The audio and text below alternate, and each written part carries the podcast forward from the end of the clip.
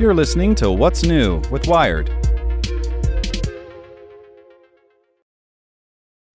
It's Monday, July 24th. I'm Tony Jackson.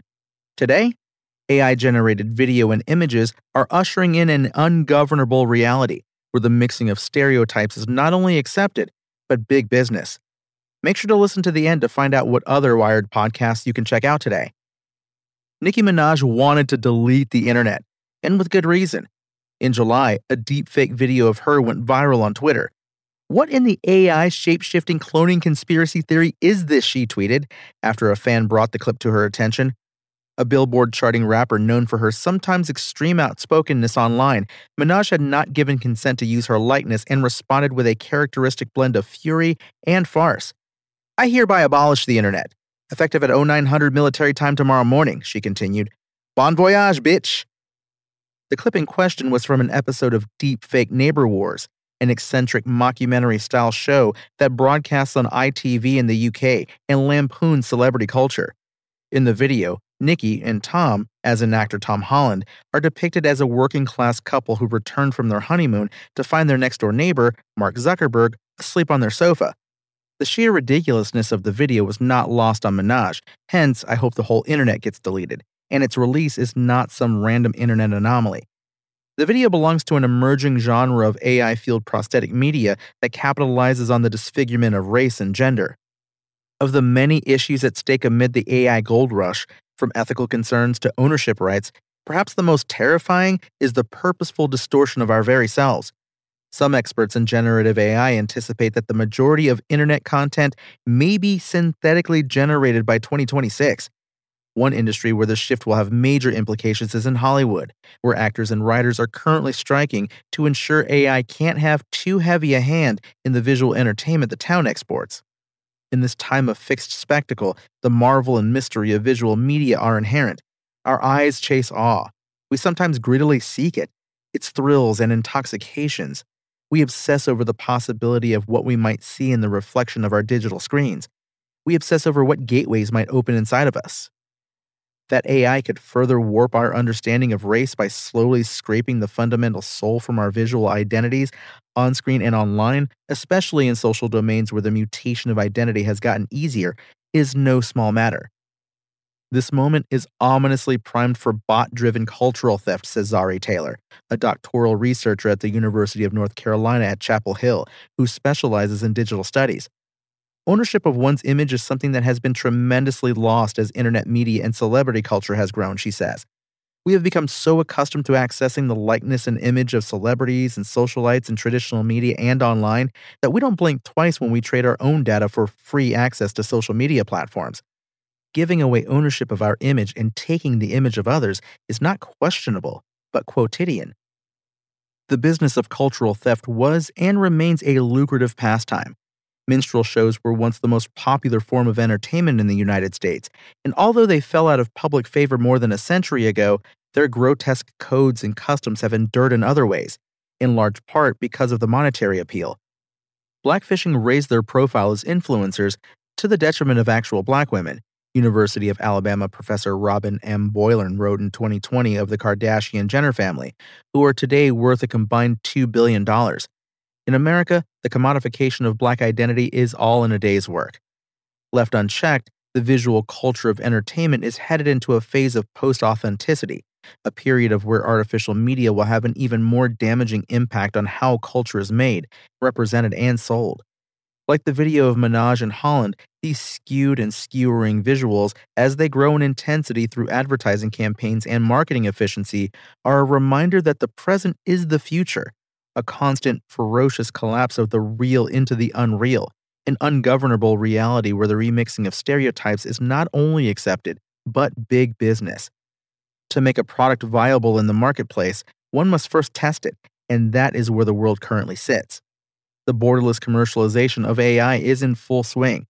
The thing is, as generative AI tools continue to adapt and scale, the commercialization of them will find root in a culture poisoned by racial division and gender imbalance. If everything is mediated on screens anyway, who can tell what is actual truth, Taylor says? The technology that we create will never be neutral. Still, Lori McCreary says she is cautiously hopeful about what's unfolding in the AI space. A former computer scientist, McCreary founded Revelations Entertainment with the mission of fusing artistic integrity with technological innovation. Since 1996, and alongside her co founder Morgan Freeman, she has produced a slate of movies and TV projects that include everything from Invictus to The Story of God and the Emmy nominated miniseries Through the Wormhole. She views generative AI as just another tool, but one with drawbacks. The main strength of generative AI is ironically also its biggest weakness, McCreary says, namely that it is heavily based on pre-learning an existing dataset, and most datasets, including the entertainment industry's history of films and content, are inherently biased. In her formulation, bias has inertia, and through AI's tendency to learn and emulate previous examples, its systems tend to propagate that bias forward into the future, despite our best efforts to avoid this built in phenomenon. She shares one example. If you ask a generative AI system to give you some Academy Award worthy plotlines, it will go through millions of pieces of data and find trends, from Hollywood's movie history, of mostly white leading actors in mostly white centric stories. So the AI will then amalgamate what it observes has been award winning content in the past. This, she says, can easily propagate past biases well into the future, creating yet further inertia in that direction. What this momentum engenders is a dangerous disparity in how and whose stories get greenlit. That's not to say that imbalance doesn't already exist. Hollywood's earliest pictures were riddled with prejudice, and the industry still suffers from racial conservatism. But what the commercialization of generative AI portends is something deeply uncontrollable. Already, we are witnessing the poisonous churn of racial and gendered masking across TikTok and Twitter, where bigotry is rewarded with virality. On YouTube, celebrities are rendered in a brutish hue of exaggeration for shits and giggles. All around, cultural distortions amplify in whispers and roars. At its most menacing, the mass adoption of AI tools is a mass adoption of the biases they absorb and perpetuate. In doing so, we grant the wrong dogmas credibility. We arm them.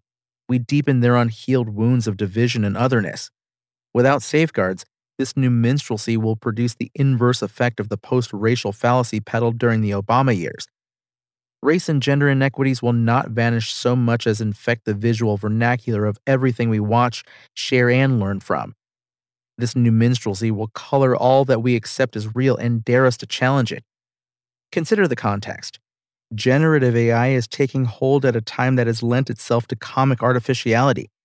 This is happening as black TV execs are exiting top studio positions, despite corporate promises for more inclusion, as the U.S. Supreme Court believes race has no bearing on one's social rank, as women in several states and countries do not have the right to their bodies, as queerness is outlawed, and retrograde whiteness wears the mask of victimhood. To expect no cultural repercussions of the AI boom to unfold in soil so perfectly fit for its sly manipulations would be lying to yourself. Minstrel shows were profoundly harmful to the fabric and development of Black life, but they were also, first and foremost, a business. AI has the potential to enable the same evils on a much larger scale, and everyone will play a role in legitimizing its reach. The conversation around generative AI and robbing people of ownership of their image is really a money conversation, Taylor says. The Nicki Minaj and Tom Holland clip is clearly fake, but used because they are celebrities. Would they both be okay with it if it came with a check? Make sure to check out our other Wired podcasts. Today in Wired Science, a startup wants to give farmers a closer look at crops from space. Checking in on Wired Business, AI giants are pledging to allow external probes of their algorithms. And in Wired Security, new police body cam data exposes the true scale of NYPD violence against protesters.